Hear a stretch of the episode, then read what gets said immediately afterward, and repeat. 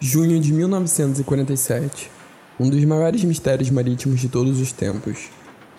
Segundo algumas fontes, os navios que atravessaram a rota marítima no Estreito de Malacca, entre a costa de Sumatra e Malásia, afirmaram captar um pedido de socorro seguido por um código Morse.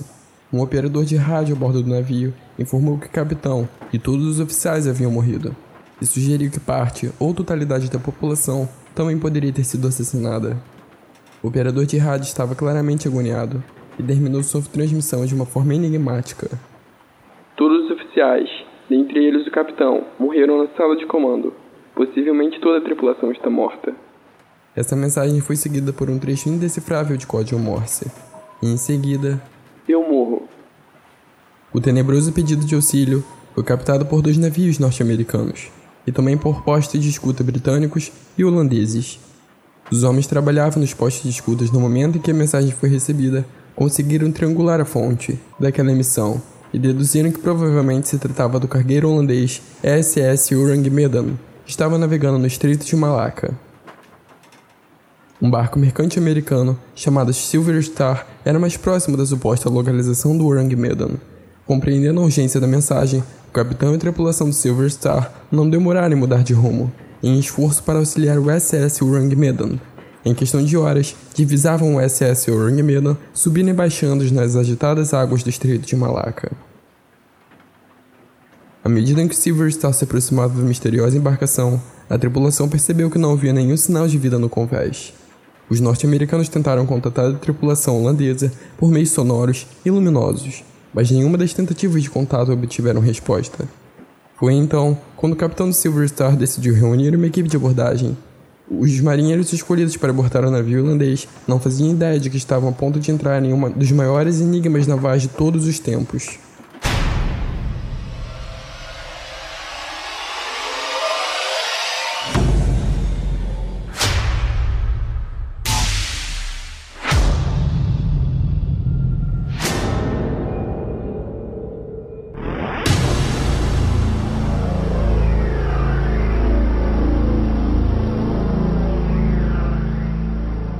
Tão logo subiram a bordo do Orang Medan, rapidamente perceberam que os chamados de socorro não eram um exagero.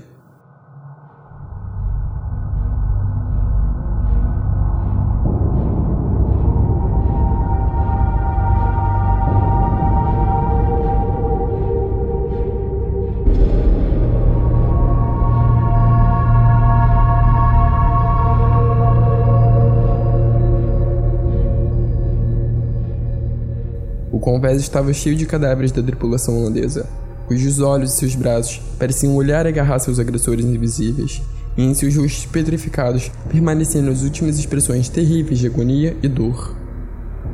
Inclusive o cachorro, mascote do navio, estava morto, paralisado em uma posição de intimidação e um horrível rosnado petrificado em seu rosto.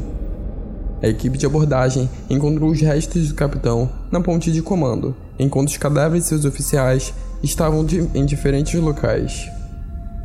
O oficial de comunicações ainda estava em seu posto, com as suas mãos descansando sobre o telégrafo. Todos os cadáveres, segundo os relatórios, tinham os olhos muito arregalados e era nitidamente possível ver o pânico em cada um deles. Enquanto desciam os depósitos do navio, os membros do grupo de busca seguiam encontrando cadáveres. No entanto, o mais inquietante para os membros da, da tripulação norte-americana foi que afirmaram ter sentido um frio extremo no ponto mais baixo do porão, apesar de que a temperatura no exterior era de 40 graus Celsius.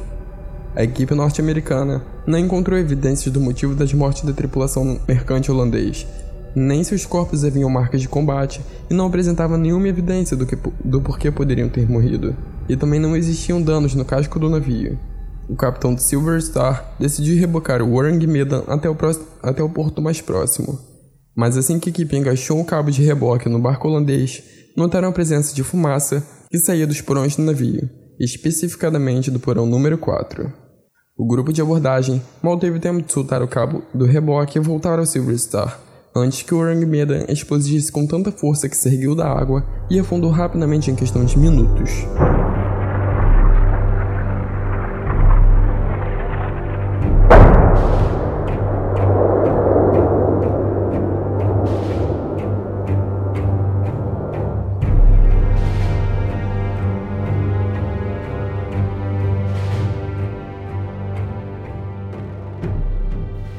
Tripulação viu o barco holandês desaparecer sobre as águas. Sem dúvida, todos suspiraram aliviados de que o cabo de reboque não tivesse arrastado também eles para as profundezas do oceano. Ao afundar, Orang Medan levou consigo toda a prova do barco, de sua carga e do que aconteceu com ele. Entretanto, no reino dos mitos e das lendas, isso fez com que o navio se tornasse um dos maiores mistérios marítimos da era moderna.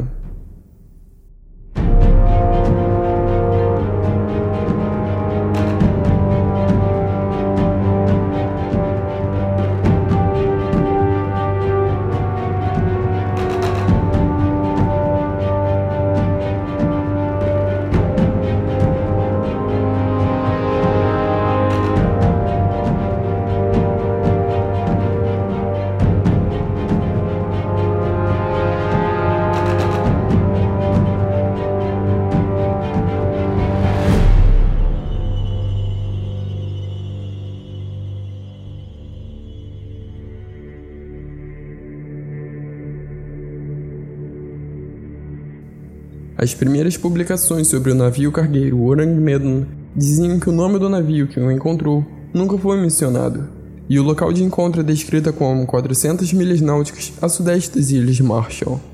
Os dois últimos artigos parece que foram deliberadamente ignorados pelos programadores da história, já que descrevem as experiências de um único sobrevivente da tripulação, Orang Medan, que foi encontrado por um missionário e nativos nas Ilhas Marshall. Um homem antes de morrer diz o missionário do navio, que estavam transportando uma carga mal acondicionada de ácido sulfúrico e que a maioria da tripulação morrendo por causa das emanações venenosas que escaparam dos recipientes quebrados. De acordo com a história, o Orangmeira estava navegando a partir de um pequeno porto chinês anônimo para Costa Rica, deliberadamente evitando as autoridades. O sobrevivente, um alemão não identificado, morreu depois de contar sua história para o missionário, que deu continuidade à história. O jornal holandês conclui com um aviso. Esta última parte de nossa história é sobre o mistério da Medan. Temos de repetir que não temos quaisquer outros dados sobre este mistério do mar. Também não podemos responder muitas perguntas não respondidas na história. Pode-se parecer óbvio que este é um romance emocionante do mar. Por outro lado, o autor Sylvia Sherley nos assegura que a autenticidade da história.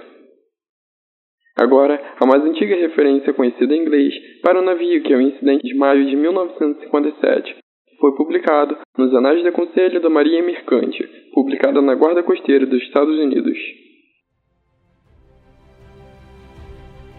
O autor historiador Ryan Bayton foi quem fez uma das investigações mais completas sobre o Orang Medan, publicando sobre o navio no livro o gigantesco universo de fenômenos inexplicáveis, da biologia bizarra à anatomia inexplicável, com o título traduzido para o português. Baseando-se neste livro, podemos ter certeza de alguns fatos importantíssimos no desenvolvimento da história.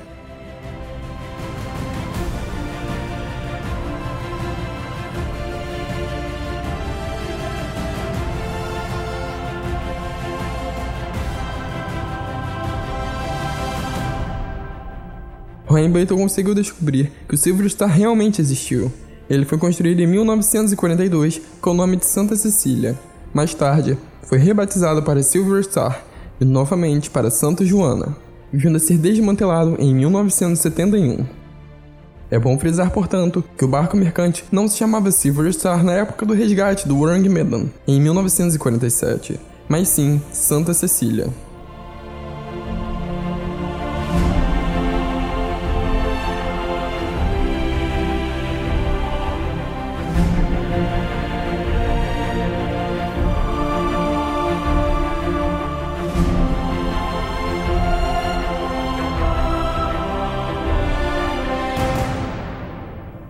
Outro fato importante era que alguns pesquisadores especularam que o SS Medan era um barco real.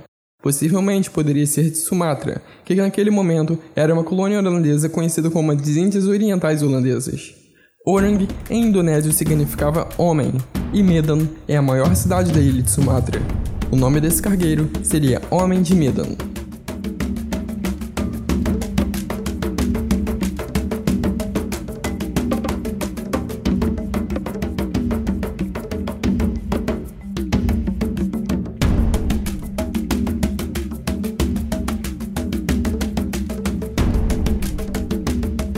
Mas, enquanto a etimologia de seu nome poderia dar alguma pista quanto à sua origem, não existem registros oficiais do Orang Medan.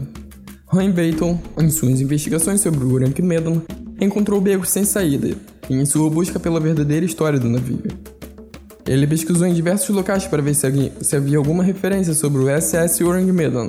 Junto quando estava a ponto de abandonar sua investigação, Bayton conheceu o professor Theodor de Essen, na Alemanha, que havia estado pesquisando o caso durante 50 anos. Ele foi o primeiro a revelar o nome dos barcos norte-americanos e que haviam captado os pedidos de socorro do Orang Medan. Ele entregou a Bayton uma brochura de 32 páginas em alemão, escrita em 1954 por Otto Mielck, intitulado Barco da Morte do Mar do Sul. Mielck parecia saber muito sobre a possível rota do Orang Medan, a carga, a tonelagem e a potência do motor, inclusive o que parece, até o nome do capitão. A brochura de Mielck dá também a data de junho de 1947 e aciona outra peça importante ao quebra-cabeças, a suspeita de que a adega número 4 do Orang Medan poderia virar uma carga ilegal e altamente perigosa, como no acordo de Bayton. Há uma explicação tentadora para o sumiço físico do barco e o sumiço nos seus registros. Mielck menciona o carregamento misto, muito letal no barco, que talvez seria cianeto de potássio ou nitroglicerina. Nem é preciso dizer que isso seria uma mistura bastante perigosa em um laboratório com os protocolos de segurança mais altos. Mas em uma adega de carga de um barco em mares agitados poderia ser um pesadelo. Isso poderia explicar a morte terrível da tripulação holandesa e a posterior explosão do barco. O professor também mencionou outro detetive marinho, Alvar Martins, um alemão que morava na cidade de Hull, na Inglaterra, em, na década de 1950, e também procurava o navio holandês afundado. O professor Gisele Bayton, que Martin repetidamente tentou obter informação da Grace Lines, a proprietária do Silver Star, localizada em Nova York, sobre a lista de tripulação e do livro de registros, mas recebeu apenas o silêncio como resposta. O próprio Bayton então fez várias tentativas para ver se encontrava algum membro vivo da tripulação do Silver Star, mas infelizmente sem sucesso.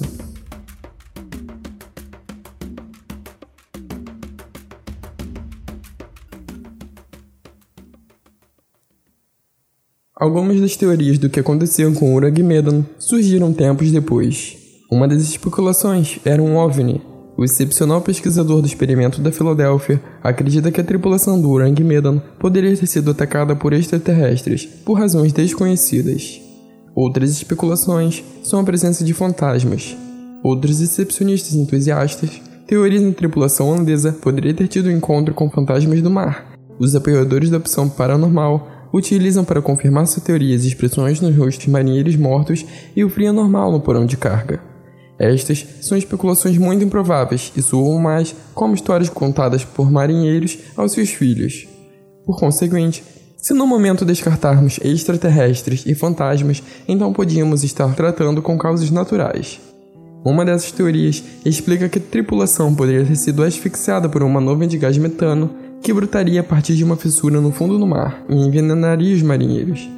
Essa explicação poderia ser válida se não fosse levada em conta a explosão descrita pela tripulação do Silver Star.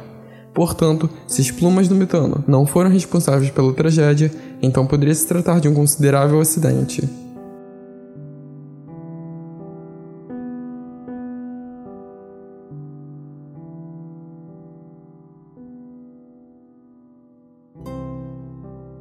O autor, Vincent Gads, em seu livro de 1965, Invisible Horizons, propôs a possibilidade de que um incêndio ou avaria no sistema da caldeira do navio poderia ter sido responsável pelo desaparecimento da embarcação. Afirmou que o monóxido de carbono poderia ter se infiltrado causando a morte de todos a bordo, enquanto o fogo crescia lentamente pelo tempo suficiente para inflamar o combustível e provocar a explosão que afundou por inteiro a embarcação.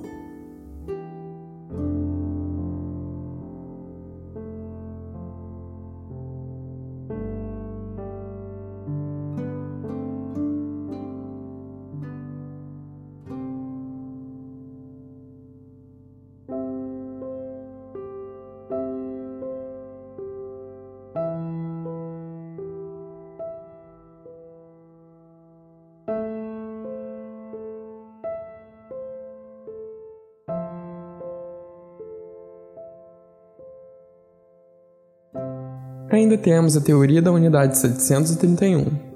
Ainda mais aterrador do que o acordo de Bayton é a hipótese de que o USS Medan poderia estar carregado com contrabando de gases de nervos ou armas biológicas fabricadas por cientistas japoneses durante a Segunda Guerra Mundial. Essas armas teriam sido fabricadas pela unidade 731, que estava sob o comando do bacteriológico japonês Shiro Ishii. Unidade 731 a unidade 1644 e a unidade 100 foram projetadas para investigação e desenvolvimento de armas químicas e biológicas para assegurar a vitória do Japão contra qualquer inimigo em potencial. Ishii estabeleceu a unidade 731 na China durante a Segunda Guerra Sino-Japonesa. Foi ali onde os cientistas de sua divisão levaram a cabo alguns dos experimentos biológicos mais abomináveis conhecidos pela humanidade durante a Segunda Guerra Mundial.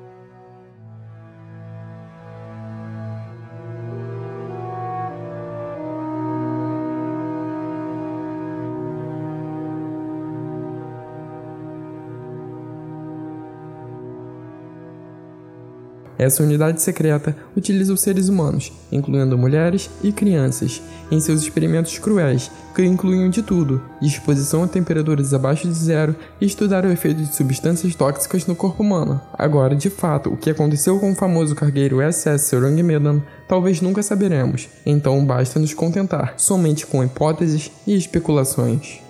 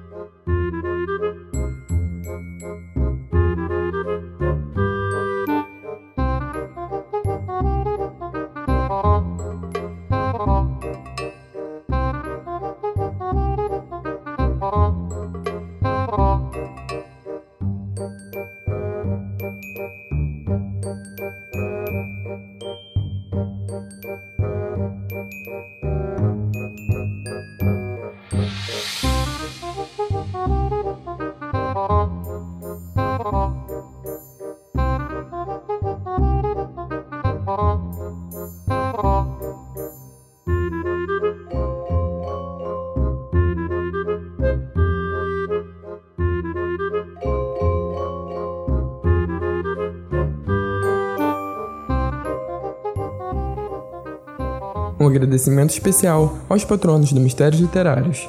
Você também pode se tornar um patrono em padrim.com.br barra Mistérios Literários e obter vantagens exclusivas como receber link de episódios antes do lançamento, ter acesso à ficha técnica durante a produção dos episódios, dentre muitas outras vantagens. Comece agora e faça parte desta história. Eu sou Marcelo Júnior e é você que escuta mais um episódio. Um meu muito obrigado e um grande abraço.